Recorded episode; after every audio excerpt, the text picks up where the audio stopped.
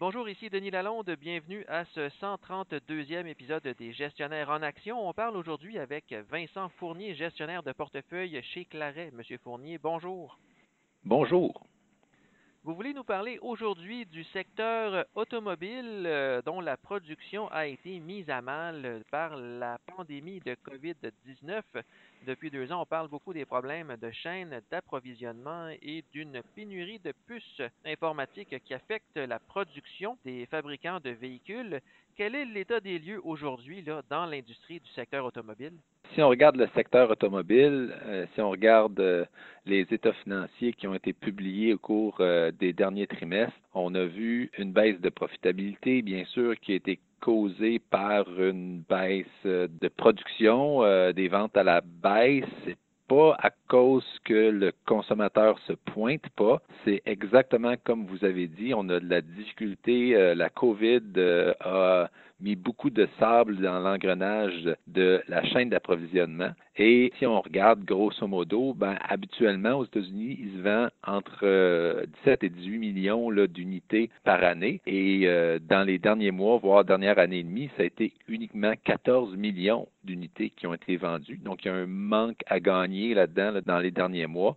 Si on regarde euh, les inventaires des concessionnaires automobiles, Habituellement, on garde pour environ 95 jours de vente d'inventaire pour les voitures, alors qu'aujourd'hui, elle se situe plus vers les 18 jours. Pour les SUV, c'est 90 jours en moyenne euh, de vente qu'on garde et aujourd'hui, c'est tout simplement 26 jours d'inventaire. Alors, ce qu'on voit, c'est que les cours des concessionnaires sont vides, les gens veulent acheter des voitures et les voitures, comme tout autre bien, ça se déprécie et quand le parc automobile prend de l'âge, on doit remplacer les voitures. Donc, pour les années à venir, on doit faire deux choses. On doit remplacer le parc automobile qui prend de l'âge et deux, on doit remplir les inventaires des concessionnaires. Donc, on a, euh, dans le fond, le, le profil économique de l'industrie automobile devrait bien se passer pour les deux prochaines années. On ne peut pas reporter l'achat d'un véhicule éternellement. Donc là, ce que vous êtes en train de nous dire, c'est que ceux qui reportent les achats aujourd'hui auront finalement plus le choix d'ici quelques années de finalement passer à l'action. Éventuellement, effectivement, en plus du fait que les concessionnaires doivent remplir les cours et ça va être un facteur important pour les ventes à venir des compagnies automobiles. Quand on regarde la bourse, est-ce qu'on doit miser sur les constructeurs de voitures électriques ou à essence pour euh, sur une reprise de l'industrie? Il y a certains constructeurs, comme Tesla, qui ne font que des voitures électriques, mais la plupart des constructeurs font des véhicules électriques et des véhicules euh, à gaz euh, ou euh, diesel standard. Donc, le problème avec Tesla, qui semble être une très bonne compagnie, c'est qu'elle est excessivement chère et puis elle n'a pas prouvé grand-chose encore en termes de profitabilité. Alors que si on regarde les autres constructeurs, ben il y a des constructeurs qui ont démontré être capables de faire des sous et puis il y a des constructeurs qui sont effectivement très avancés dans la plateforme de véhicules électriques.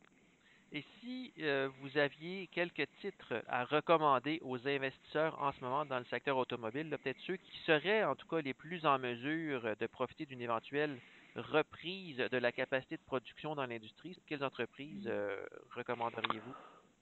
Mais ben, en fait, euh, si on regarde, la plupart des entreprises dans l'automobile ont mangé la volée pour euh, parler en bon français, à cause des mauvaises performances euh, de production. Mais euh, il y a deux titres qui nous tombent dans l'œil. Ces deux titres-là sont très bien positionnés pour effectivement le transfert vers la production de véhicules électriques. C'est Volkswagen et puis Martin Ria, qui est un fabricant de pièces au Canada. Alors, bien que la plupart des entreprises sont très cheap, Volkswagen se transige à presque 5,8 fois les profits attendus de 2023. Elle présente un taux de dividende de 3,8% Et puis, euh, comme on disait tantôt, c'est une compagnie très avancée dans le développement des véhicules électriques. C'est une compagnie qu'on aime beaucoup.